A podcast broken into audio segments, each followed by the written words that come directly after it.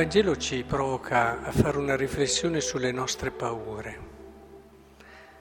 perché nella vita di un uomo normale ce ne sono tante di paure, paure che a volte monopolizzano tutta la nostra attenzione, a volte ci paralizzano, in altri casi le paure ci confondono e non abbiamo più chiaro quella che è la cosa più importante da quelle che sono invece le cose di minore valore. Le paure ci condizionano, le paure ci permettono a volte con, con la reazione di avere anche energie che altrimenti non avremmo. Ricordo quando studiavo che il mio professore di psicologia diceva che senza la paura probabilmente tante scoperte che sono state fatte nel mondo non sarebbero state fatte e vedeva nella paura appunto una forza anche che spinge l'uomo a ricercare, a superare quello che spaventa. Ma rimane che le paure, pur accompagnando la vita di ogni uomo, eh, devono essere collocate in un orizzonte più grande. E quando conosco le persone mi accorgo che le persone che sono più chiuse, sull'immediato, vivono molto dell'oggi, è molto più facile che cadino in, cadano in balia del, di paure, addirittura di panico e in alcuni momenti anche non riescano proprio a gestire ciò che nel loro animo si viene a generare. È molto importante che invece noi comprendiamo che la vita dobbiamo dilatarla come sguardo dobbiamo imparare a guardare oltre il momento presente, oltre la situazione contingente. In questo caso Gesù perché sgrida i suoi discepoli? E perché soprattutto lui era lì e nonostante questa situazione era tranquillo e dormiva, semplicemente perché sapeva che avrebbe potuto con un miracolo calmare? Mm visione troppo superficiale. Abbiamo visto poco dopo, quando sarà messo in croce, che questo non avverrà, ma non per questo, nonostante tutto il lavoro interiore che questa ultima prova gli ha procurato, Gesù eh, non era in quella pace propria di chi vive nella fiducia del Padre.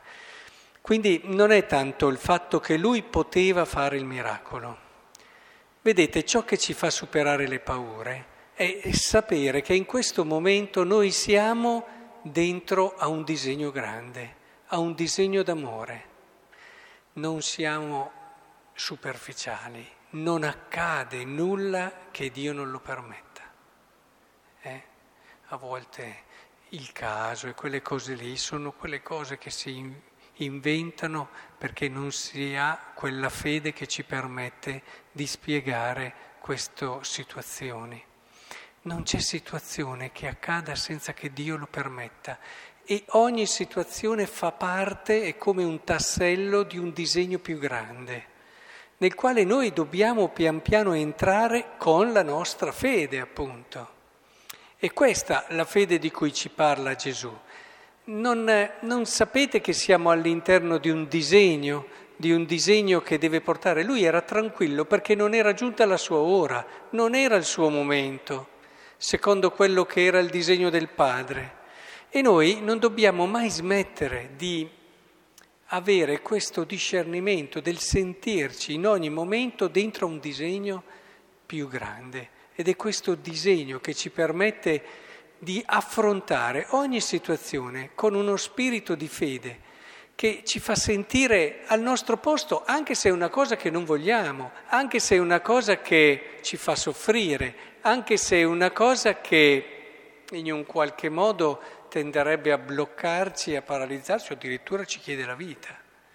E l'importante è sentirsi al proprio posto e nella propria missione, allora si affronta tutto, si affronta anche la morte perché la morte, vista in un orizzonte di fede, è un passaggio. E se noi abbiamo lo sguardo solo sul momento presente, è evidente che eh, diventa un mostro, diventa un qualcosa che è capace di, eh, di, di bloccare qualsiasi persona, ma se tu impari ad avere uno sguardo che va oltre a quello che accade, uno sguardo che ne coglie il senso, il significato, questo ci fa fare la fede. Quindi avere fede vuol dire cogliere in ogni momento di essere in uno sguardo d'amore, prima di tutto, sotto lo sguardo d'amore del Padre e accompagnati da Lui per realizzare qualcosa di grande, un progetto vero. Perché dobbiamo pregare? Tante volte ce lo ripetiamo. Oh, perché pregare tanto? Basta fare un po', io devo fare, eh? basta fare del bene. Sì. Come fai? Non, non, ti, non ti aiuta questo, non ti basta questo per avere questo sguardo. Non a caso Madre Teresa di Calcutta sgridava molto le suore che, diceva, che, le dicevano facciamo più carità e un po' meno preghiera, c'è tanto bisogno qui. E lei diceva non avete capito, non avete ancora capito. Da domani pregherete di più perché non avete ancora capito. Cioè questo sguardo è fondamentale, è quello che poi rende le nostre azioni più efficaci, vere e allo stesso tempo vince alla radice quello che sono le paure sbagliate. Abbiamo già parlato nei giorni scorsi di quel timore che è proprio dell'amore. E quello ci sta nella vita di una persona di fede, come ci sta nella vita di chi ama.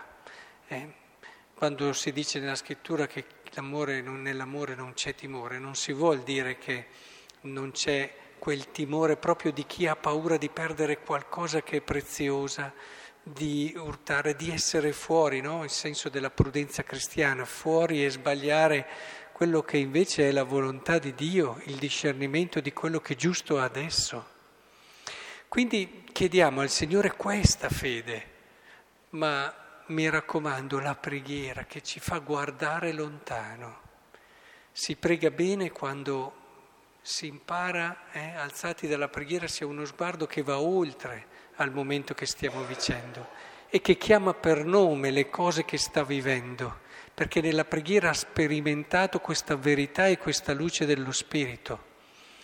Che il Signore allora ci sostenga in questo e allora vedrete che tutto può succedere nella vita, ma quando ci sentiamo in quel progetto, in quel piano che il Signore ci ha fatto, sapremo affrontare tutto, anche le cose più terribili, anche la morte.